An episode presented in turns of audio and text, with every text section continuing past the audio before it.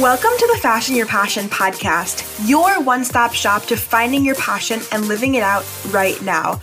I'm your host, Sammy Beatrice, a college student and passion coach committed to helping you, whether you're in school or working a nine to five, find your passion that you can do every single day and help you love your life a little bit more because of it. On this podcast, you will hear from successful guests as well as solo episodes from your host all about tips on how to find your passion and how to implement it into your life, even when you feel like you don't have enough time to. Let's get to it. As many of you know, this podcast was just a 4 a.m. idea in preparation for a school project. Now it is a way that I get to spread my voice and help other teens create the best habits for their life. I want to hear your voice too. Anchor is the easiest way to make a podcast. It's free. There's all the tools you need in the app or on their website. And my favorite part is that Anchor distributes your podcast for you so that it can be heard on Spotify, Apple Podcasts, Google Podcasts, and so many more. You can make money from your podcast too. It's everything you need, and all you have to do is go to anchor.fm or download the free Anchor app to get started. I can't wait to listen to your podcast. Ladies and gentlemen, welcome back to the Fashion Your Passion podcast. This is a super special episode because we are talking everything mental health. You guys submitted your questions and they're going to get answered today. So stay tuned for all of them. I have Sarah Morandi Steves on today, who is a psychotherapist, a coach, a speaker, a writer, just everything you possibly imagine. That's what she is. And I'm super excited to have her on the show today. So, Sarah, welcome to the show. Thank you. Thanks so much for having me. I'm happy to be here. Of course. Can you just give my listeners a little bit more about what you do, who you are, and just an inside look at the journey to getting to this point where you are today? Absolutely. So, I am a licensed clinical social worker. I have been in a private practice setting for the past five years. And prior to being in a private practice setting, I had worked at an agency. My specialized population that I work with is children and families and young adults. And I specialize clinically in anxiety, depression, ADHD, behavioral concerns with younger children, as well as parent training. And so, in terms of the clinical work that I do, that's pretty much what my practice is all about. And right now, because of COVID, everything has transitioned to telehealth. So, that has been a really cool new experience to kind of get to work with people in a different capacity. And I do coaching, as you had mentioned as well. And so, my coaching is very focused specifically for other mental health professionals looking to start their own private practices. So when I had first started my practice, I got to the point where I was like, okay, I'm just going to do this. And I knew at some point I would have a practice. I just didn't know that I would do it as early as I ended up doing it.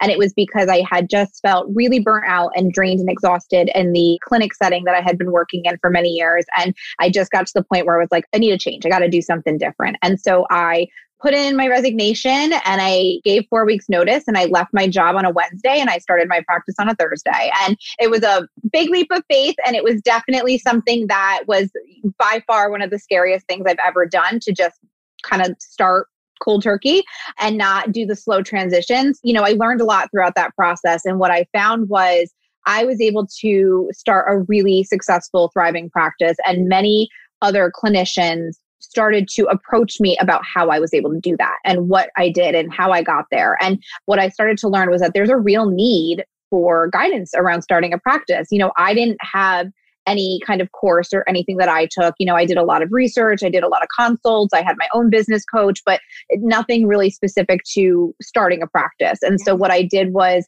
I had initially designed a 8-week course for clinicians and it's a digital course that takes them basically from step 1 through all the steps that they would need to start a practice. And then from there it branched into one-on-one coaching as well. So it's been a really great situation for me to be in because A, you know, I'm able to not only support other clinicians in reaching their goals, but I also think it's such a service to the community because what I found for so long was so many clinicians who work in these clinic type settings or these agency type settings are just burning out. And so many of them are so great at what they do and they offer so much value to their clients, but they just get to a point where they're so exhausted. And then a lot of them end up leaving the field completely. And I think that that's such a shame because their talents and their abilities are needed. And so what happens is, you know, they get burnt out, they decide, I'm done with this, I'm leaving. And then the people in the community are the ones who miss out. You know, potential clients are the ones who miss out from the work that they could have done. So I have found it to be most rewarding and seeing clinicians who have gotten to that point as well, just really burnt out, exhausted, and feeling like, oh, I just can't go at this pace anymore, starting their practices. Not only finding success, but doing really, really, really good work for the clients that they serve. And it's just such an amazing thing for me to be able to witness. So service wise those are the two different services that i offer and you know the speaking pieces and the trainings are just different things that i do in the community I have a blog. That's where the writing component comes in. And I've done pieces for other different venues. And I also have done a number of trainings and, you know, speaking engagements. And I really just love being able to interact with different audiences in the community. And, you know, it's just been a really cool journey. Yeah, no, for sure. And my aunt has a very similar story because she's a social worker. And so she started out mm-hmm in a clinic, you know, working under someone and she got married, she had kids. She's like, I just can't do this anymore. So then, you know, because her husband's also a social worker too. So they sort of both went into private practice and then they sort of made a schedule where she works two days a week, he works the other two days a week, you know, and stuff like that. So she's really made it her own. I think that's such a special piece too, going into private practice or just doing your own thing pretty much in any field is that you can just make your own schedule and sort of be able to, you know, satisfy all of your life needs in the 24 hours you have each day. And so I think that it's just so impactful to have the power to sort of go off and say, I'm going to do this thing and then like just go and do it. You said you learned a lot when you sort of went off into private practice. What is like your top one or two tips you have for people who are stuck in a nine to five or, you know, who are just stuck in this sort of scenario where they can't get out of it and they want to take that next step and sort of begin that freedom, but they're too afraid to? I would say that one of the biggest things that's most important is to know that you can do whatever you set your mind to. So if you're in a nine to five setting and you're really, really passionate about something or really have this goal or this dream and you want to do something on your own and kind of branch out from that typical, you know, nine to five setting, knowing that it's possible but knowing that it's going to be a lot of work. And i think that that's the most important thing i can say. And and not in a daunting or way to just have anybody feel like oh it's going to be too much. I don't want to do it. But more so to set the expectation and to be realistic. And i think you know leaving my job and starting a practice i knew was going to be hard. I was under no illusion that this was going to be an easy jump but I don't think I realized just how much work went into it until I was in it. And fortunately, I was in a really good position in my life at the time to take on something like that. Whereas I think if my circumstances had been different, I don't know that I would have been able to start as abruptly as I did. I think I would have had to probably ease into it or, you know, kind of transition in a different way. So I think that that's what's most important is that anyone who is looking to start their own business, regardless if it's mental health or any other field, is to just know that you're going to have to put time and energy in to that. And it's going to take sacrifice. It's funny because I felt burnt out and exhausted in the agency setting but I feel like I work more running a business than I did ever in an agency. Yeah. The difference is that I don't feel that same burnout and exhaustion because it's what I love to do and I'm so passionate about it. As you had just mentioned, it's on my own terms, it's my own schedule, and I'm a better clinician, I'm a better person, friend, you know, significant other, and all the roles that I hold, I'm better for it because I'm taking care of myself and I'm not burning out. But that's something that I also had to learn how to do because when I first started my practice, it was very busy and exhausting and draining. And then I was like, oh my God, I'm feeling really stressed. So it was just like I had to figure out that balance. And mm. so that would be my biggest thing is that anything you want to do, you can absolutely achieve if you put your mind to it 100%. But you have to be realistic about the expectations and know that this isn't going to just be like, oh, I work for myself and I'm my own boss and like everything is, you know, honky dory. Like, Right. Yeah, you have a lot of benefits to that. And it's amazing if you can achieve that goal but you're going to have to work for it. And I think a lot of people just don't think of it that way. This is sort of the first year where I've had the opportunity to, you know, make my own hours and like really like work for myself because so many of my classes are asynchronous, meaning that I don't have to attend, you know, scheduled Zoom lectures. So I can sort of do the work whenever. And so it's mm-hmm. been super nice. But I always, always say, I say, the tasks you have to do when you start out are going to be so daunting and so difficult because there's little things you don't want to do. But the overarching goal that you have is the thing you're striving for, which is the thing you need to remind yourself of because that's the thing you love the most. And just having that in my own mindset has been transformational because I just think about the end goal of what I'm doing right now. And it's like, okay, yeah, let me go do those 17,000 tasks I have to do right now because, you know, in a year or two, they're going to matter so much more on a bigger level. So people always say that therapists become therapists because they had something happen to them or they want to figure out someone else's problem. So what was sort of your reason for getting into this field and wanting to help others and giving back to the community, you know, in regards to mental health? So I think that for me, it was two things. The first is that by nature, I think this was just the field for me. I was always the one in the friend group who was deemed like the mom or the therapist of the group. And I was always the one giving advice and I was the helper and I was one who wanted to fix everything. And I kind of just think as a person, that's kind of who I am innately. And then the other component specifically was that I had a loved one who suffered from mental health concerns. And I saw firsthand the impact or lack thereof that treatment can or cannot have. You know, so I saw how amazing treatment was for this individual when it was being utilized, but I also saw the impact that person had when the treatment was not being utilized. And I saw the difference in that. And then additionally, I myself had experienced the benefits of therapy growing up at various times throughout my life in, you know, conjunction to this individual in my life who was struggling and suffering themselves. And I witnessed firsthand for myself the benefits of being able to receive counseling and therapeutic support and just the difference it made.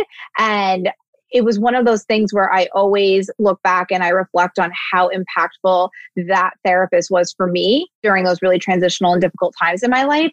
And I just remember being like, I want to do that for other people. I want to be someone who can offer support. And that's kind of, I think, where the children and families specialization came in specifically because I really wanted to be a support for kids and for families who were struggling or, you know, kids individually who are struggling and letting them know at an early age, like it's okay and you're going to be okay. And there's things that you can do and, you know, just instilling hope and normalizing mental health and normalizing counseling and the need for support and letting them know that you don't need to deal with everything life throws at you by yourself and you don't have to be in a position where you feel scared to ask for help and really just trying to make it okay. And so that's kind of how I started. And ultimately, you know, once I started my journey through the educational process and I started taking classes around it, I mean, I obviously just loved it. And that was where I went with it.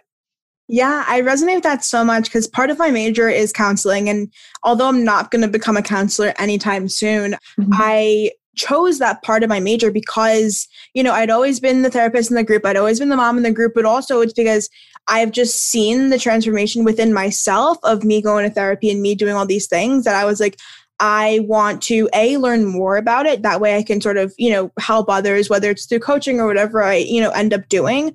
But also B, it's like I want to know how these people do it. You know what I mean? It's like because you go to therapy and you're like, oh yeah, like, you know, you just like you spill, you know, just like your guts to this person. And you're like, wait, they have to sort of take that, unpack it, and like, you know, and like hold it. But like, how do they do that all? And so this question of like, what is it like? You know, and so that's sort of why I got into all this stuff. I want to dive in to the questions that were submitted because let me tell you, they're like deep questions. Like I was like, all right, I was expecting like some like, you know, like surface level stuff, like what is this or like what is that? But hopefully you're up for a challenge. So I guess I am. Let's do it.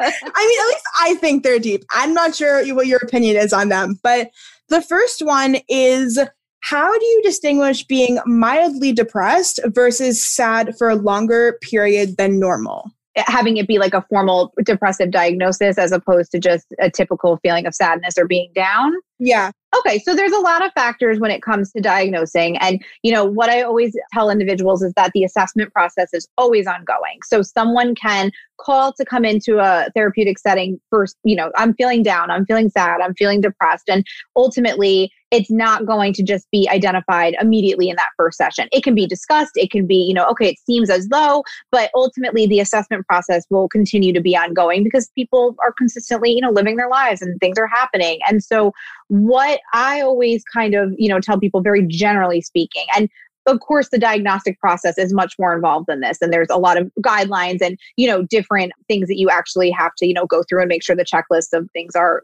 there but generally speaking you know we as human beings are going to have times of sadness. We're going to have times when we're down. We're going to have things that bum us out or where we're going through a rough patch and things are kind of hard. And ultimately, the most important thing is how are we managing it and how are we handling it? And when people start to find that they're not able to do that and their activities of daily living are being negatively impacted, you know, so ultimately, you know, if I have a bad day or if I have a bad couple of days, like, all right, but then it's like I can bounce back and like, you know, I kind of go on and I do my thing. But if I'm starting to get to the point where I don't have motivation, I don't want to talk to my friends or family, I'm kind of letting work stuff go, or, you know, I don't really feel like taking care of myself hygiene wise, or I just don't really want to get out of bed, or I'm finding that my moods don't feel eh, as in control anymore as they typically are. You know, maybe I'm more irritable or on edge. You know, those are the types of things that I would talk with a client about and kind of tease out like, well, what's your baseline typically? You know, family history. What are some other types of symptoms that we're seeing, how long, you know, what other stressors are going on in your life, what are the different factors at play that could be contributing to this? Are there you know foreign substances being taken in some form that could be you know medication or otherwise that could be impacting mood. So there's so many factors when it comes to it. And with things like depression or anxiety, it's hard because like I had just mentioned, we all feel those feelings at some point. And you know, life is very challenging and we are going to have those moments where we're just really down. So the biggest difference really does come into play of just how is it impacting you? How long have you been experiencing these symptoms and what's the severity level of those symptoms?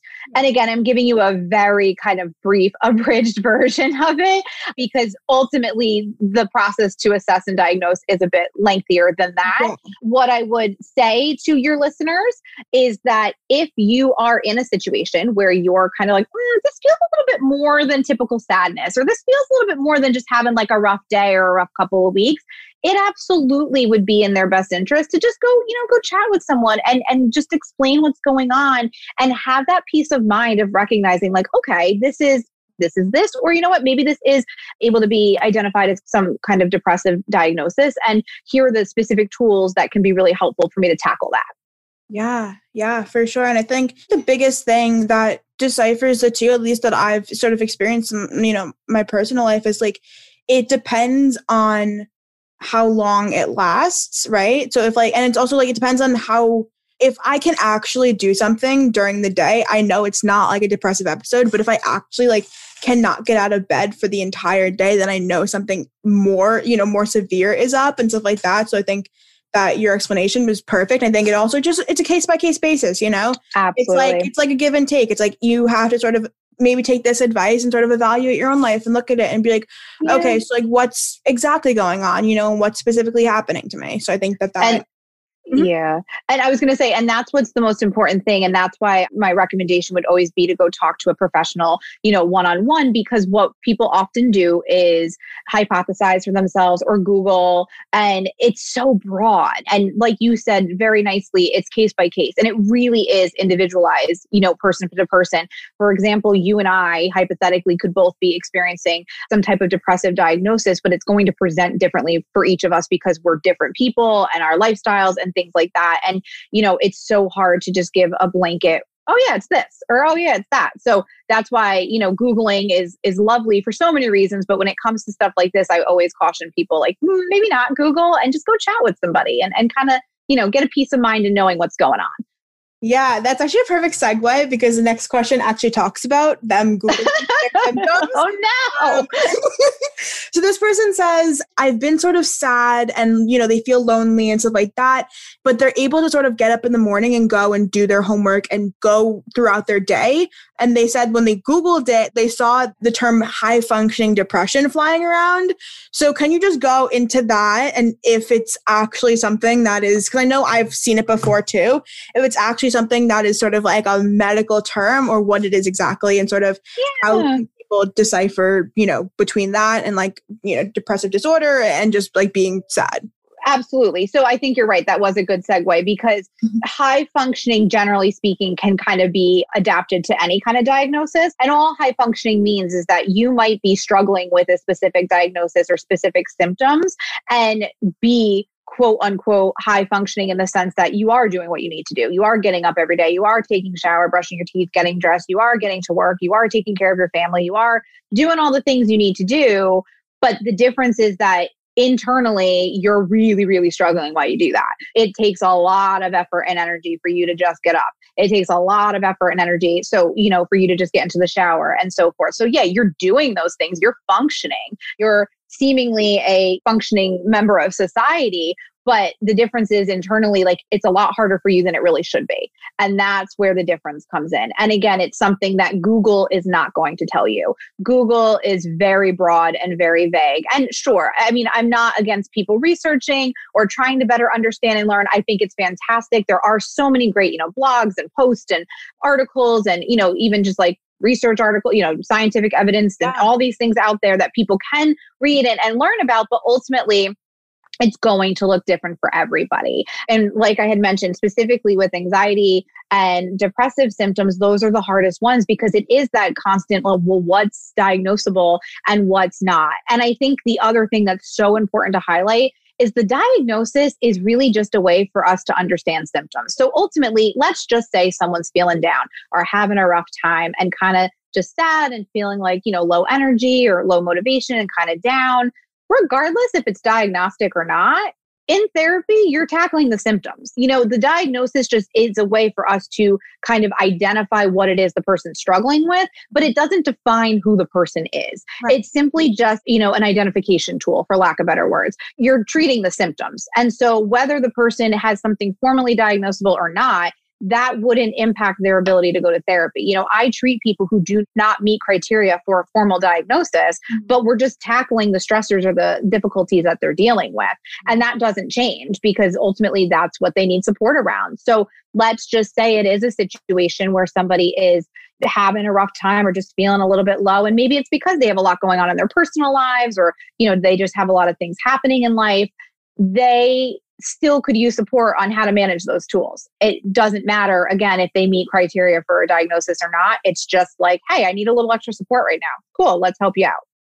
Yes. And that's why I preach therapy to literally every single person I pass by. I always joke with my family. I'm like, you all, I'm like, I'm going to find a therapist who can have you all go to them. and I'm like, I'm going to get a group rate for it because you just need to go. I mean, it doesn't matter whether you think you need to or not. I think it just, if you're just struggling with one certain scenario, it's like, it could help so much, whether you go for two weeks, you know, two, three, whatever, or you go for months and months and months. Like, it doesn't matter. Cause I think for me, I've been going therapy for five years now and it's changed everything about my life and it just it's helped me so much from where i was to where i am today.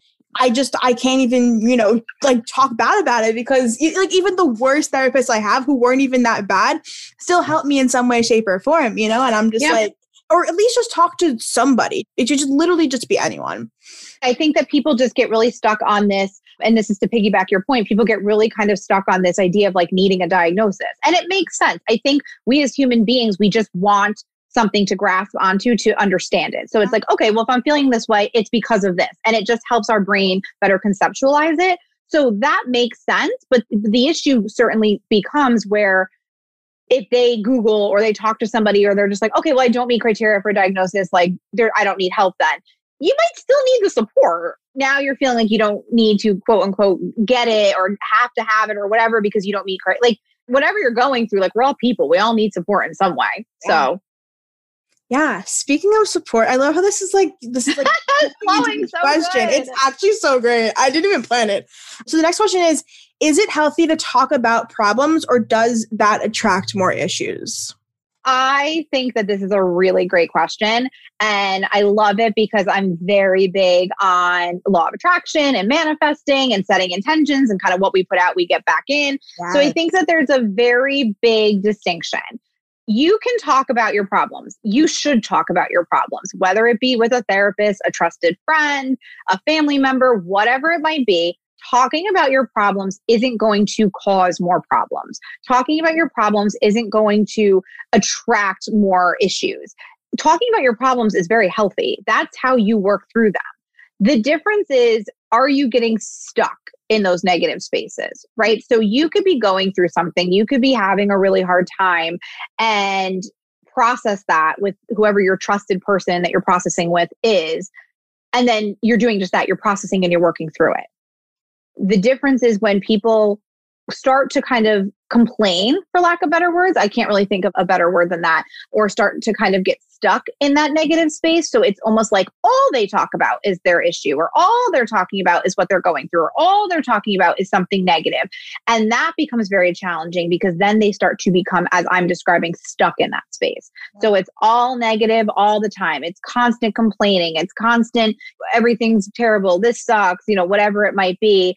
And those individuals, when they kind of get in that space, have a hard time getting out of that, as mm. opposed to, yeah, I'm going through some stuff, I'm having a rough day, or this has been on my mind, or this is really hard for me, and I'm working through it, but I'm still able to have moments where I can appreciate things or feel grateful or feel good about things. But there's no evidence that supports you know talking about your problems is going to cause more problems. I think it's more how are you talking about them and how often and are you talking about them in a way that's lending towards moving through them and, and past them or are you talking about them in a way that's keeping you stuck in yeah. them? Yeah because i think there's a huge difference between talking about your problems just to talk about them and talking about them to gain solutions you know correct. there's like there's two different pathways when you do it. It's like and you consciously choose it no matter what you think you're doing. Like you consciously choose which path you go every single time.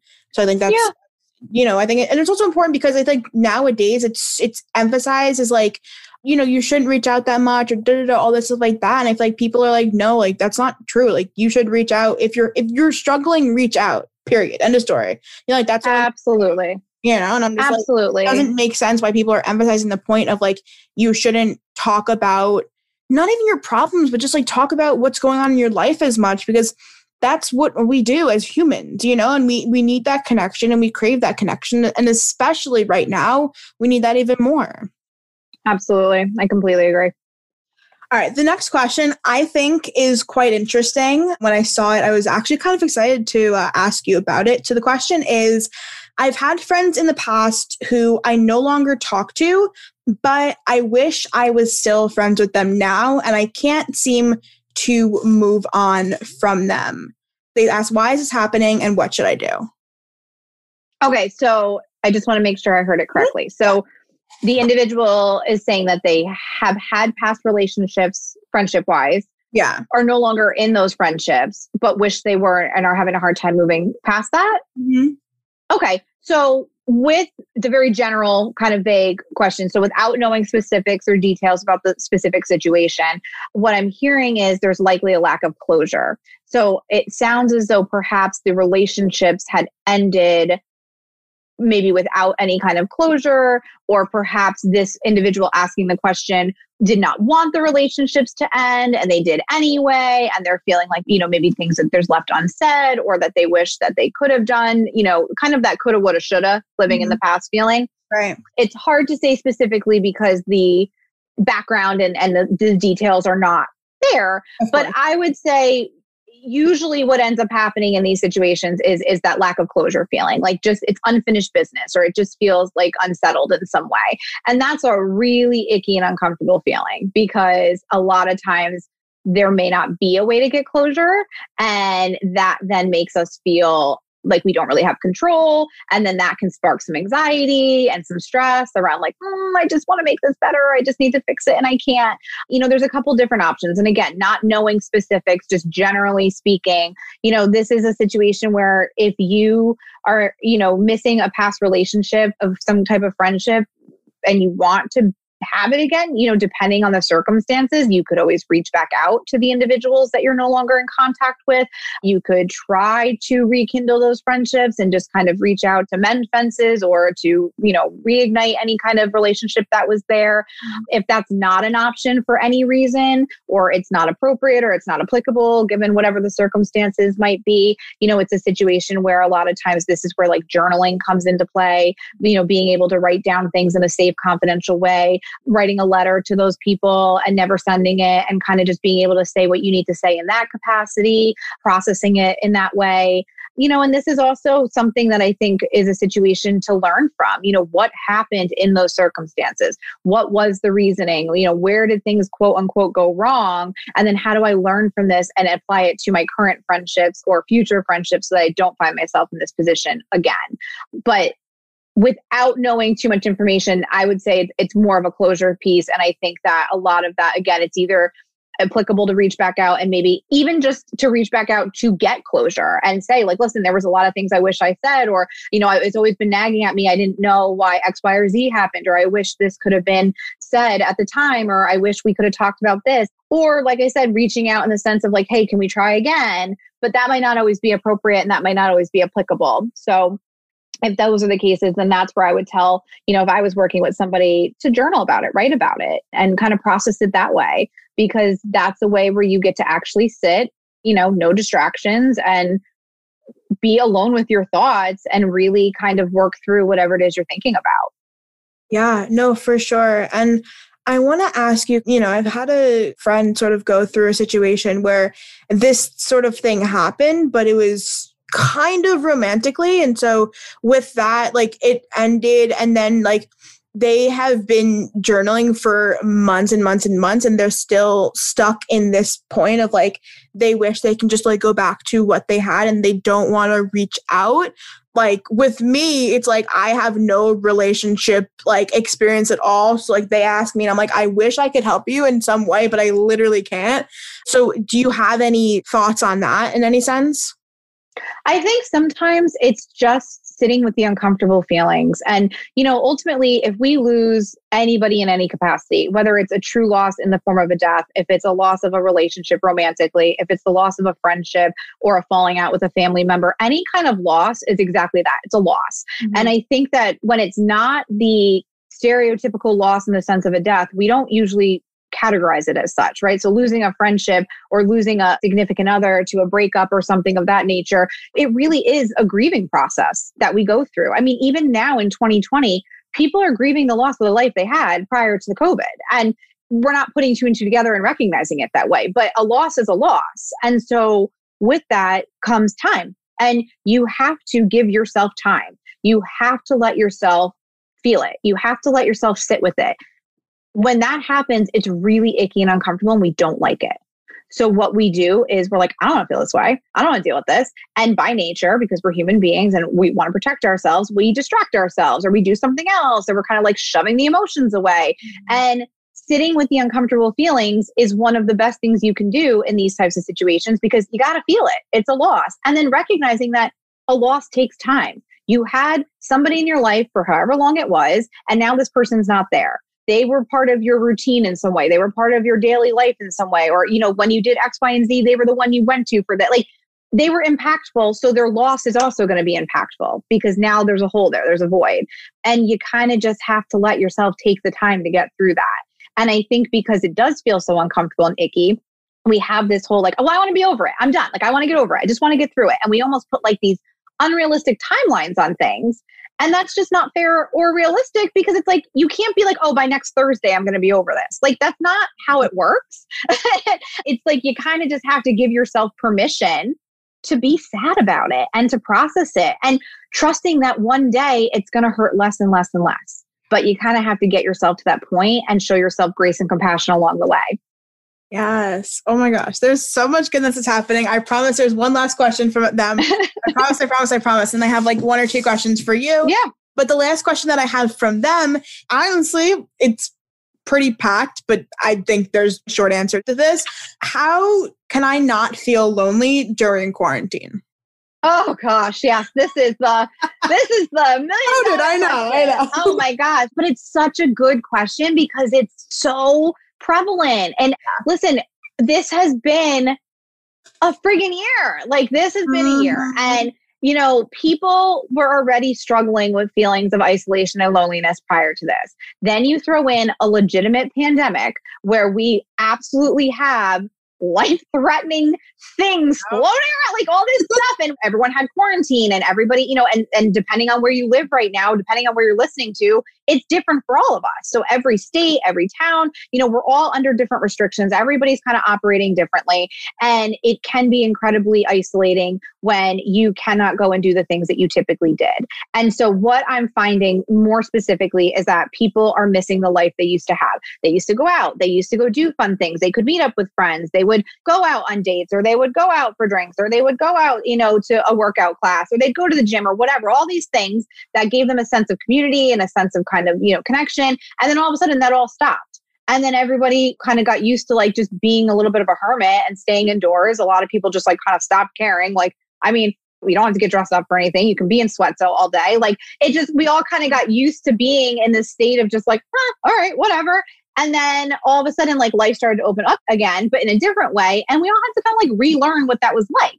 Mm-hmm. And then you throw in like the anxiety factor and everyone's comfort level on things. So, long story short, it is very valid to feel lonely right now and to feel isolated. And it is a very real feeling that so many people are experiencing. And it's okay and it's it's there. I think the most important thing is to figure out how to still stay connected in creative ways. So, you know, we are so lucky that this happened during a time where the internet is available and an option. I honestly could not imagine if this happened when like social media didn't exist or the internet didn't exist. I mean, that would just be such a different experience for all of us. So, one of the things that, you know, was really helpful is having phone calls. I mean, we are in a world of texting or, you know, getting together, but like actual phone calls, you know, have a mm-hmm. phone call with somebody. People got really creative and started doing like pen pals, like just like old school pen pal stuff, like, and getting really excited about like checking the mail every day and like, all right, I'm going to have my pen pal. We're going to write each other letters or send each other actual cards. And like, that's something really fun.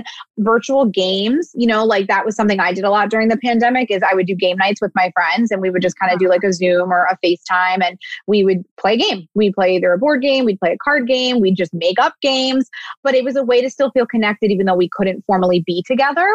Obviously FaceTime, Zooming, like that face to face interaction, taking it a step further than the formal phone call is really great because you feel some form of a connection when you can like physically see the person.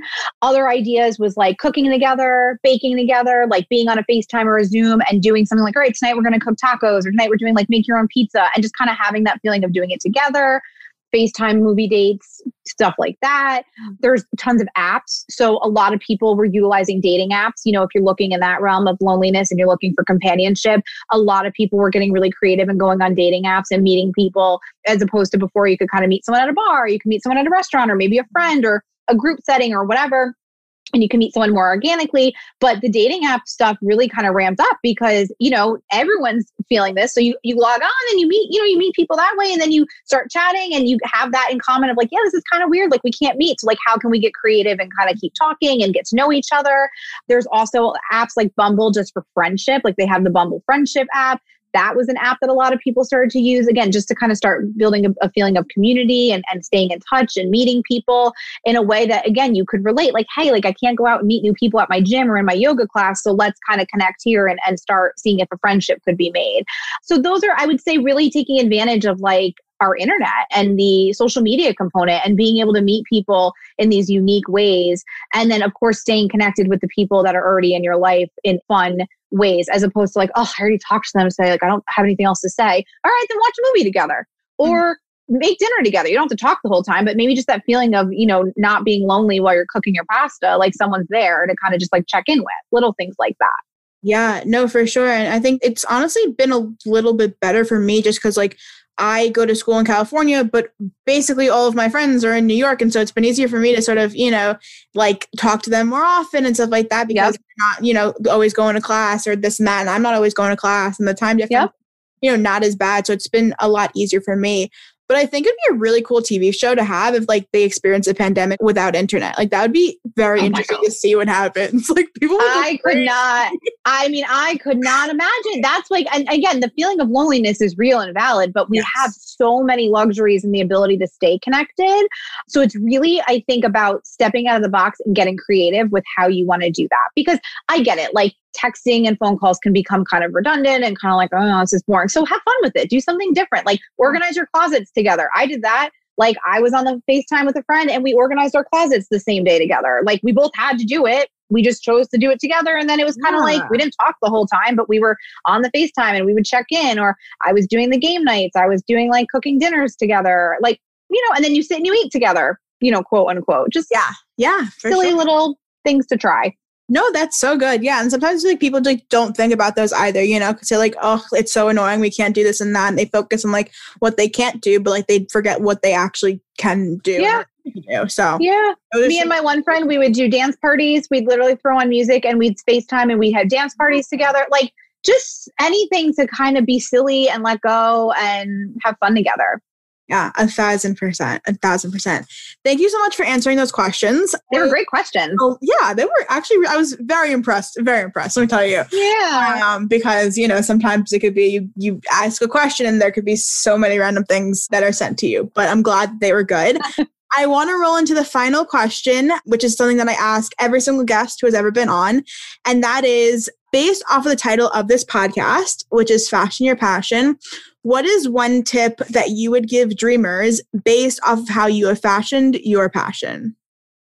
Hmm, this is a good question. Of all the questions that we were asked today, this is the one that's going to stump me and give me a minute to think about. I would say, and you said this is for like the dreamers and the doers, right? Yeah, it's for the people who want to start something and want to go after their passion, but they're just not sure how to, or they're scared, or they just don't know. Faith over fear. That's my answer that was a mantra that I still say to myself. And faith does not have to be strictly religious. I just mean faith in general. It can be anything that you want it to be. It doesn't have to be anything tied to anything specific. Just having faith in yourself and having faith in your ability to accomplish and achieve whatever it is you want to. Because at the end of the day, you know what you want to do. You know what you're capable of, and you know if you're going to do the work to get there. And you are going to be hit with roadblock after roadblock after roadblock. If I had listened to every person that told me, What are you thinking? You're crazy. I can't believe you're doing this. You're never going to fill up. You're never going to get clients. Are you out of your mind? What are you doing? Just quitting your job? What, like, if I literally stopped and listened to all of those, I wouldn't be here. You and I wouldn't even be having this conversation. I would have just cried and probably begged for my job back. And that would have been that. And I still would have been miserable working where I was working. And my life would be so different than it is right now. And I think that that's the most important thing. You have to have faith. And again, just faith in yourself, faith in your ability. And you have to let that trump the fear because the fear will be there. 100% it's going to be there. It's not going anywhere either. The fear is always going to be there. And if the fear is not there, then your dream isn't big enough. Like you have to kind of take it that way too. Like you're going to have a fear because your dream is so big. Mm-hmm. So let that fuel you. Have that faith. Let the fear fuel you. Have faith in yourself and just never stop, never listen to other people. You know yourself, listen to your gut, stick with your instincts. And that's that. Yes, that is such a great way to end. I am a thousand percent positive people are going to want more of your energy. So, where can they find you on social and just on the web in general? Yeah, so they can find me on social media. I'm actually so, oh gosh, I'm so hit or miss with my social media. So I, and I'm saying this purposely, I love my social media and I love engaging with my followers and I love being connected to community, but I also am a big proponent in taking social media detoxes. Mm-hmm. So I'm just one of those people that does that often. So I will have stretches of times where I'm like super invested, super involved, and I'm like on it. And then I have times where I just I take a break. And I think it's really healthy. I encourage my own clients to do it for self care and for mental health and wellness because social media can be amazing, but it can also be very draining and taxing, and we need to protect our energy. So they can find me on social at Mirandy Steves underscore LCSW which I'm sure you'll tag in the notes and stuff too for people yeah. to click. They can find my blog, smstevesblog.com, on Pinterest. I have a website, smsteves.com, and I will, you know, make sure that you have all the links to that so that if people want to stay connected, that they can click on that in your notes section. Yes, for sure. So everyone go check her out. And like she said, all the links will be in the show notes below. As well, do not forget to subscribe, rate, and review if you haven't already. That's what helps me rise up in the ranks and just have more people see the show. Sarah, thank you so, so, so much for coming on again. And those of you listening, I will talk to you guys next week. Thank you so much for tuning in once again to the Fashion Your Passion podcast. I hope you learned something from this episode, and if you did, don't forget to screenshot you listening to this episode, post on your Instagram story, and tag me at Fashion Your Passion podcast. I love hearing what you learned. As well, do not forget to scroll down and leave a rating and review. I love to read those too and know what you guys are thinking about the podcast. Be sure to tell all of your friends about this podcast because I want to spread this to as many teens as possible. Thank you so much for listening, and I'll talk to you guys next week.